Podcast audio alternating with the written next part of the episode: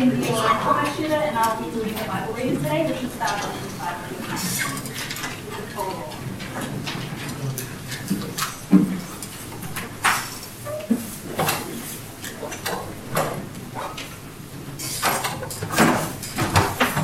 So we're reading from Genesis 44. As soon as the morning was light, the men were sent away with their donkeys. They had gone only a short distance from the city. Now Joseph said to his steward, Up, follow after the men, and when you overtake them, say to them, Why have you repaid evil for good? Is it not from this that my Lord drinks, and by this that he practices divination? You have done evil in doing this. When he overtook them, he spoke to them these words. They said to him, Why does my Lord speak such words as these? Far be it from your servants to do such a thing. Behold, the money that we found in the mouths of our sacks we brought back to you from the land of Canaan. How then could we steal silver or gold from your Lord's house? Whichever of your servants is found with it shall die, and we also and we also will be my Lord's servants. He said, Let it be as you say, he is found he who is found with it shall be my servant, and the rest of you shall be innocent. Then each man quickly lowered his sack to the ground, and each man opened his sack. And he searched, beginning with the eldest and ending with the youngest. And the cup was found in Benjamin's sack. Then they tore their clothes, and every man loaded his donkey, and they returned to the city. When Judah and his brothers came to Joseph's house, he was still there. They fell before him to the ground. Joseph said to them, What deed is this that you have done? Do you not know that a man like me can indeed practice divination? And Judah said, What shall we say to my Lord? What shall we speak? Or how can we clear ourselves? God has found out the guilt of your servants. Behold, we are my Lord's servants, both we and he also in whose hand the cup has been found. But he said, Far be it from me that I should do so.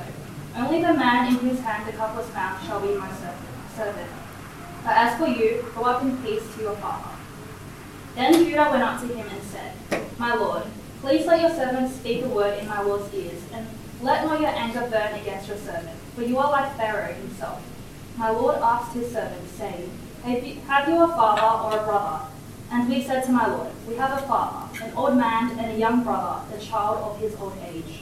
His brother is dead, and he is left alone um, of his mother's children, and his father loves him. Then he said to your servants, Bring him down to me, that I may set my eyes on him. We said to my Lord, The boy cannot leave his father for if he should leave his father, his father would die. Then he said to your servants, Unless your youngest brother comes down with you, you shall not see my face again. When we went back to your servant, my father, we told him the words of my Lord. And when our father said, Go again, buy us a little food, he said, We cannot go down. If our youngest brother goes with us, then we will go down. For we cannot see the man's face unless our youngest brother is with us. Then your servant, my father, said to us, you know that my wife bore me two sons. One left me, and I said, Surely he has been torn to pieces, and I have never seen him since. If you take this one also from me, and harm happens to him, you will bring down my grey hairs and evil to Sheol. Now therefore, as soon as I come to your servant my father, and the boy is not with us, then as his life is bound up in the boy's life, as soon as he sees that the boy is not with us, he will die, and your servants will bring down the grey hairs of your servant our father with sorrow to Sheol. For your servant became a pledge of safety for the boy to my father, saying, If I do not bring him back to you, then I shall bear the blame before my father all my life. Now therefore, please let your servant remain instead of the boy as a servant to my lord, and let the boy go back with his brothers. For how can I go back to my father if the boy is not with me? I fear to see the evil that find my father. Then Joseph could not control himself before all those who stood by him. He cried, Make everyone go out from me. So no one stayed with him when Joseph made himself known to his brothers.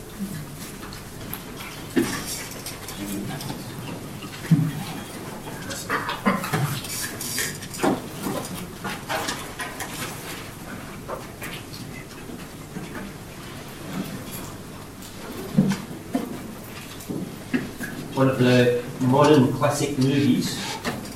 I hope you've seen it. Is Lord of the Rings: Return of the King. Fantastic movie. Eleven Oscars. an enormous box office success. It completes the tale, the epic tale, of a battle between good and evil in Middle Earth. It's a movie of epic proportions in many ways. It goes for three and a half hours. fantastic. An amazing movie, breathtaking battle scenes, decisive victories, and then after all the conflict is resolved and we're all exhausted, so begins the end, ending of the movie, which goes on and on. And what's all that stuff that's happening at the end? Uh, why is it that Frodo doesn't stay in the Shire? Why is that he captures the boat along with Elrond and Bilbo, his uncle, and the others, and goes off with the other elves? Why doesn't he stay in the Shire? And the movie goes on and on. And the question, why is all this ending here? We've been through it all and we've seen it all resolved, and why all this? You could ask the same question about Genesis. You could say the writer of Genesis, well, he's recounting human history, uh, or actually, God is showing us human history at this point, but why does he spend all these chapters recounting what happened to Joseph? And uh, really sorry that we don't get a chance to read all those chapters. We just sort of dip in and get a little snippet here and there. But why all these chapters? Because we've been clearly seen from the beginning, and if you've been with us from the beginning, at the beginning of looking at Genesis, then you'll know that Genesis shows God's plan to reverse sin, to renew humanity through the offspring of one man, Abraham. If you've been with us, you know that's what Genesis is all about. Why is this final quarter of the book, chapter, verse, uh, chapters 37 to 50, devoted to Joseph, the great grandson? I mean, he gets twice as much space as what Abraham gets in the story.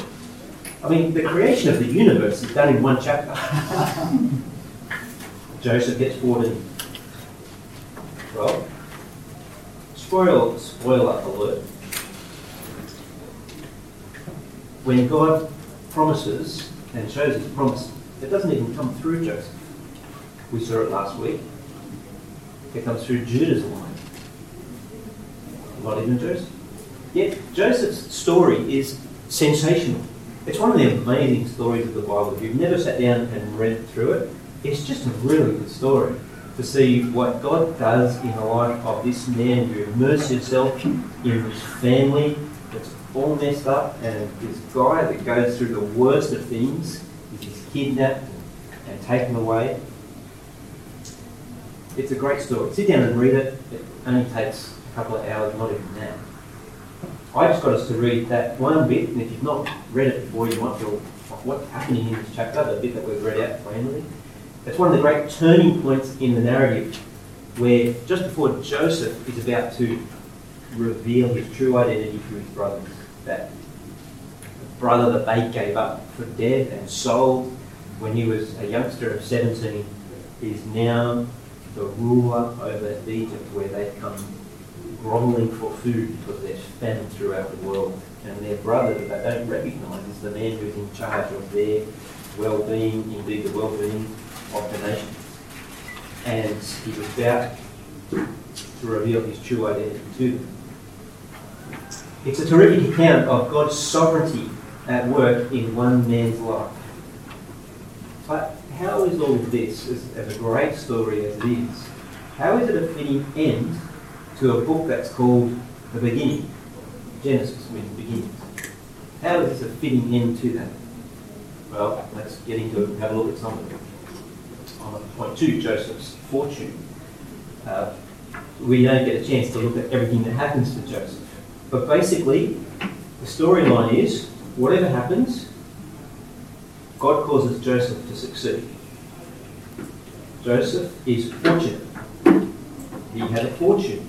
He goes from nothing and gets everything. Uh, just to recap very quickly, at 17, remember, he had dreams. His dreams of being more successful than his brothers. Literal dreams that he's kidnapped and sold by his brothers in captivity in Egypt. Foreign land far from home. Somehow, as you read through, or as you read through, you realise somehow everyone who meets him recognizes that God is with him. And he gets promoted very quickly. He succeeds in everything he did.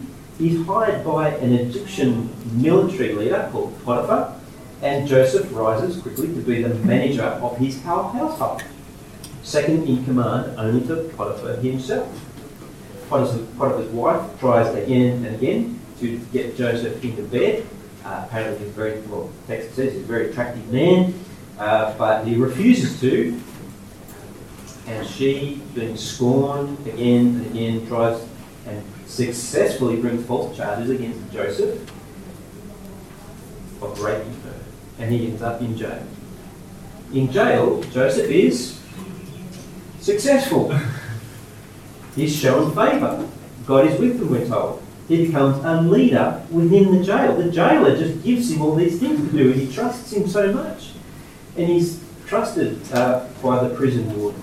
And so in Genesis 39, verse 23, it says, The prisoner, the keeper of the prison, paid no attention to anything that was in Joseph's charge, because the Lord was with him. And whatever he did, the Lord made it succeed. See, Joseph didn't have to try, no, he probably did try. He just succeeded because the Lord was with him. If Joseph had fallen flat on his face in the dirt, he probably would have got up with a gold nugget sticking in his forehead. It's just that sort of thing. He, he just fell into success because God was with him. It's not far off what happened actually. He ended up in jail, but he ended up in the jail of Pharaoh the king, his own personal jail, which meant when Pharaoh was later on troubled, troubled by a dream night that no one could interpret, someone remembered that there was this guy Joseph in prison who could, inter- who could interpret dreams. And so they went and fished him out of the dungeon, deep dark down the dungeon, wherever he was, locked away. And Joseph not only interprets Pharaoh's dream that he had, but he then sees the fortunes of Egypt looked after. Because Pharaoh's dream was all about the future or the immediate booming growth and success of Egypt and then the impending worldwide famine that would follow. Joseph revealed to Pharaoh what God was revealing to him. That is, there are good times ahead, followed by bad times, and you need to get yourself ready. And Pharaoh needs someone to oversee the survival of the nation. Who did he choose? Well, Joseph. As he lands the top job in the land and becomes the second in command in possibly the most powerful country in the world at the time. The story of Joseph shows God's steadfast love, such that whether in prison or in power, he succeeded. And that's what we're being shown throughout all these chapters. That is, God's sovereign, God's sovereign hand to bring about his purposes. You're not necessarily meant to think, oh, what's Joseph done he's so successful? The whole point is he hasn't done anything. He's been dealt the worst hand of injustices all along the way, but God has turned to his good to bring about his purposes. And his good fortune saw the survival of thousands, tens of thousands of lives that we'll get to in a moment. Point two, we see God's sovereignty. We are shown that God is sovereign. And more than that, about God's sovereignty, through Joseph how God's sovereignty works in the affairs of humans is what we're shown. See, Joseph suffered terrible injustices at the hands of Potiphar's wife, who accused him of rape, uh, the Ishmaelite slave traders, uh, but worst of all, his own brothers who planned to kill him and then actually sell him to Egypt just to get some money. And his brothers also cover up from their father that Joseph was sold into slavery, and they make up the story that he was killed by an animal. So his father thinks he's been dead all these years. Joseph has suffered all these injustices, all those injustices at the hands of evil people, under God have a purpose. I'll let Joseph explain. Because at the end of the story, after Joseph is reconciled with his brothers, Jacob is brought to Egypt, uh, and meets Joseph and dies an old, happy man, Joseph makes sense of everything that has happened. You can see it here in chapter 49. No, you don't. You don't see it in chapter 49. You see it in chapter 50, which isn't there. I'll read it for you. When Joseph's brothers saw that their father was dead, they said, It may be that Joseph will hate us and pay us back for all the evil that we did to him. So they sent a message to Joseph saying, Your father gave this command before he died. Say to Joseph, Please forgive the transgression of your brothers and their sin because they did evil to you. And now please forgive the transgression of the servants of the God of your father. Joseph wept when they spoke to him. His brothers also came to him and fell down before him and said, Behold, we are your servants. But Joseph said, Do not fear, for am I in the place of God? As for you, you meant evil against me, but God meant it for good to bring it about that many people should be kept alive as they are today. So do not fear.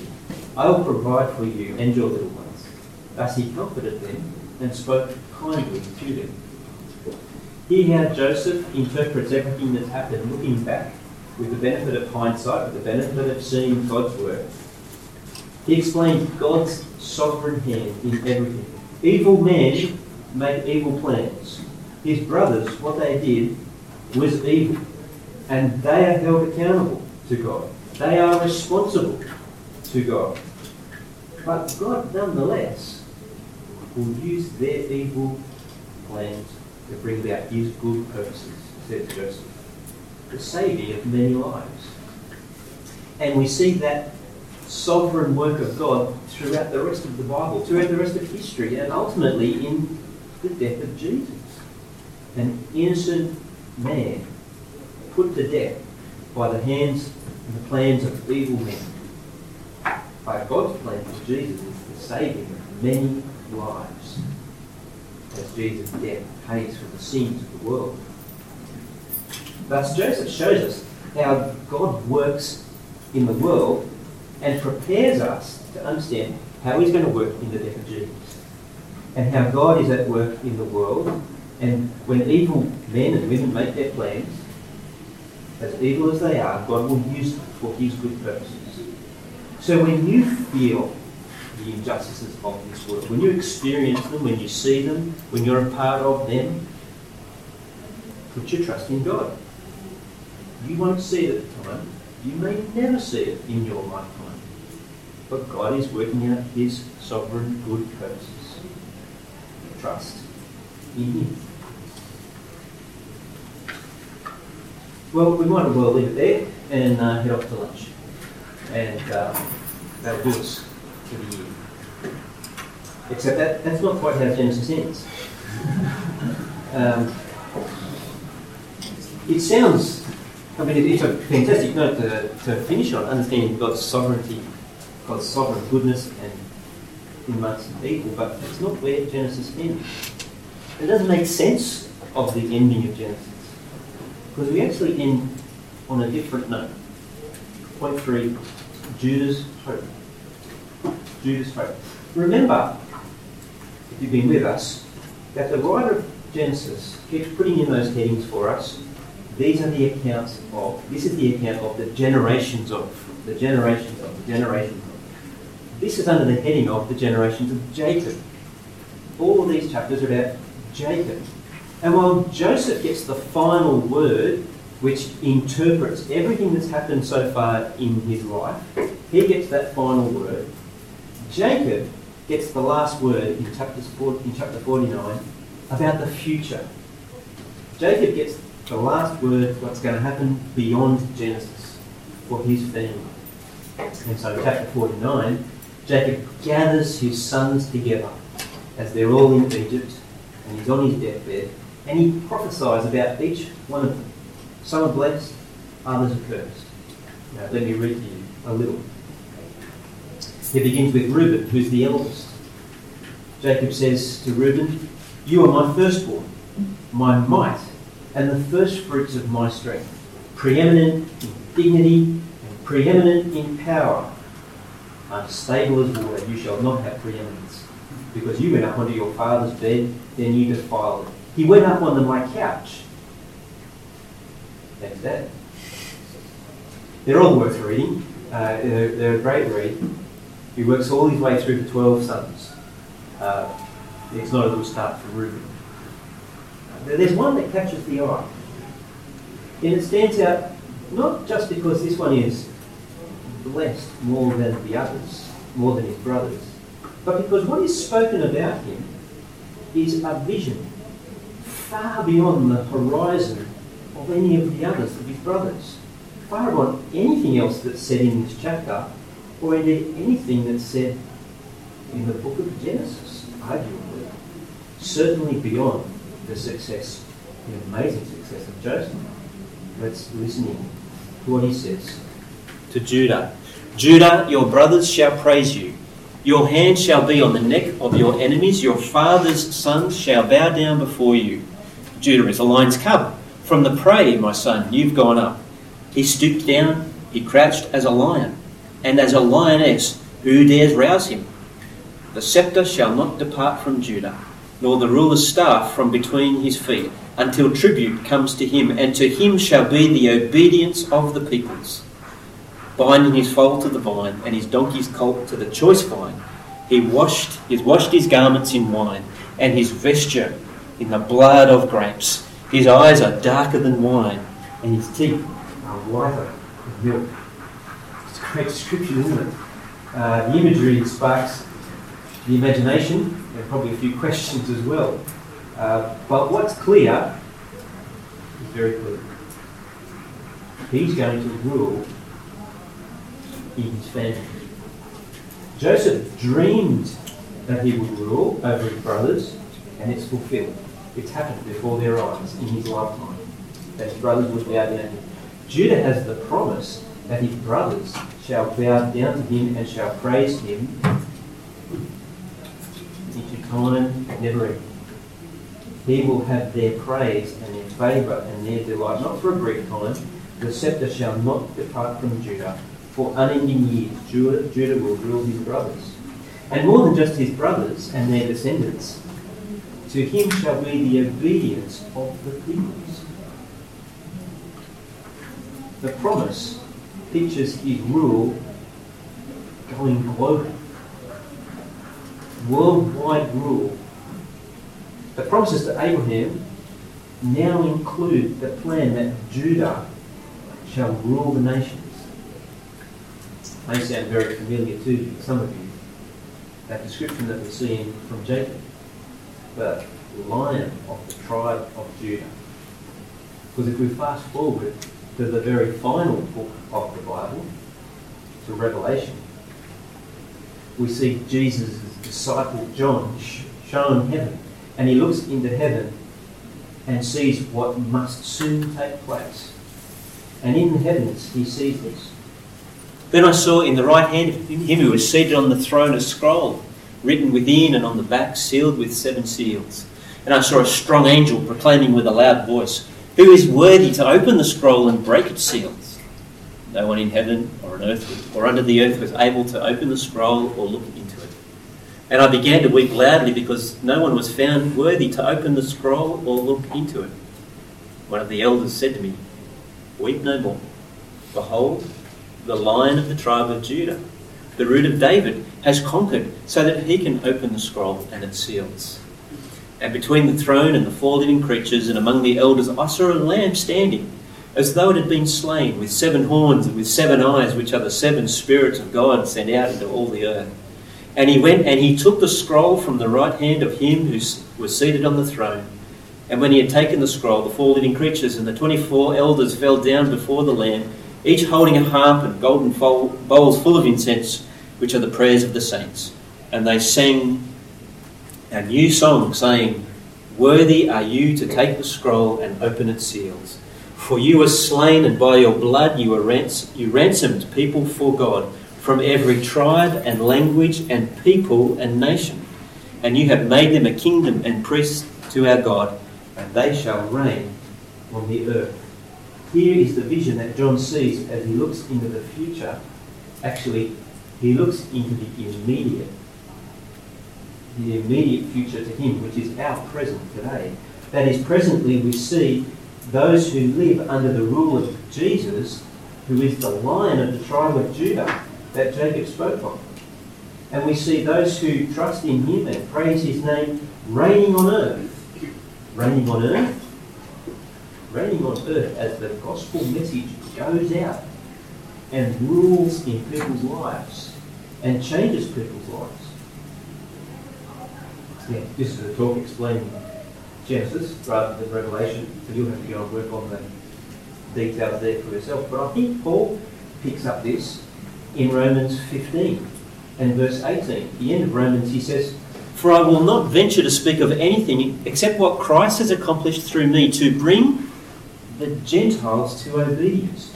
Hear that promise to Judah echoing in there. to bring the Gentiles to obedience by word and deed, by the power of signs and wonders, by the power of the Spirit of God, so that from Jerusalem all the way around to Illyricum, I have fulfilled the ministry. of the gospel of Christ. Jacob said of Judah, and to him shall be the obedience of the peoples, who are risen and ascended, Lord Jesus. The obedience that comes through the gospel message of Jesus. The gospel message of Jesus that the old man lying on his deathbed in Egypt spoke about some 2,000 years before Jesus was even born. Joseph ruled his brothers. Judah is going to rule the nations. Genesis 37:50 tells us of the importance of Joseph. That is, Joseph is important in God's plans to exalt Judah. It's a bit like it's a bit like when the space shuttle know if you've ever seen the space shuttle take, take, take off. I can't remember when its last flight was. Uh, but when the space shuttle used to take off from Cape Canaveral, it's always a sight to watch. Most of what you could see is you watched it on TV. I saw it on TV. But most of what you could see was this bright flaming blast as these two massive solid rocket boosters ascended into the sky. The sky is just full of flames. And eventually, those two solid rocket boosters fade and then fall to the ground and fall away. And then the whole reason those solid rocket boosters exist can be seen as this little shuttle, this precious little shuttle that it's been thrusting into space becomes visible and it continues to fire on into space. And that's the story of Joseph and Judah.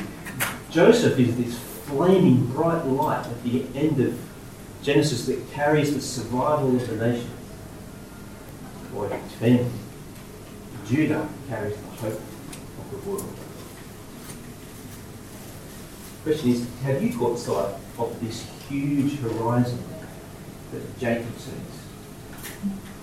To see Jesus, the grand, grand, grand, grandson, however many grands it is, son of Judah. This Jesus who reigns now. Have you grasped hold of that horizon? I know for many of you, your horizon may be very well limited at the moment to the next couple of weeks. Understandably. Some of you, no doubt, are probably rather stressed out about exams and assignments that happen. Uh, and that is understandable. Or maybe you're even, your horizon is sunk and you have plans that you're making and looking forward to now. Well, let me say that as you struggle over the next couple of weeks and put your head into your, what needs to be done, a hint or two, be assured of our prayers for you. Uh, as the staff, uh, we'll be praying for you as we do. But our prayer for you will be the type that it always is. That you might see the reign of Christ at work over you and over all the nations where the gospel is preached extending to the ends of the earth, that you will, through whatever is happening in your life, grasp hold of that and hold on to that more than anything. That you, the people that you know, that indeed all the world, may come to obedience in Him. Obedience of the lion of the tribe of Judah. How about we ask God for that now? Thank you, Heavenly Father, that you have made your Son, the lion of the tribe of Judah, ruler over all the nations. Grant us the vision that Jacob had to see your plans for Judah's great son. Grant us and many the joyful obedience to his gospel into eternity. This in Jesus' name. Amen. We're going to continue in prayer.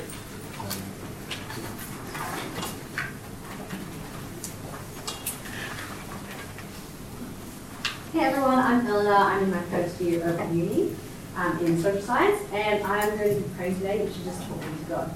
So uh, let's pray together. Father in heaven, we thank you so much for the Bible group. Lord, we thank you for all those who serve, and Lord, we thank you for the consistent hard work of all the leaders and staff workers. We thank you for the sermon series on Genesis, and we pray that this knowledge will be retained and be used and applied within our lives to glorify you. Lord, we also want to thank you for Uni Fellowship. Moreover, thank you for NTE, the national training event. Lord, thank you for the opportunity to learn new skills and knowledge at this training event beginning in December. Lord, through this event, help us to be encouraged and be ever so bold for you. Father, we also thank you so much for times of break. Thank you especially for the summer break. Lord, we pray for a will to be consistent in meeting with and encouraging other Christians. We pray, we pray for consistency in reading our Bible, and Lord, help us to always and in everything be glorifying you. Father, we also want to pray for our brothers and sisters in Christ at James Cook Uni. Father, as tensions only rise regarding the homosexual debate we pray that we, as your servants, are patient, wise, and well spoken in defending our view and ultimately defending the credibility of your word, which will undoubtedly be attacked. In particular, Father, we pray for those in the James Cook Uni Bible group as they prepare to meet with the LGBTIQA group on campus. We pray that it is a time of a loving debate, and Lord, help us to be faithful followers, or help them to be faithful followers, and proclaim and defend Christ. Bear witness and ultimately show your unfailing love. Thank you for loving us, choosing and choosing us to be a part of your kingdom. And I pray these all in your son's name. Amen.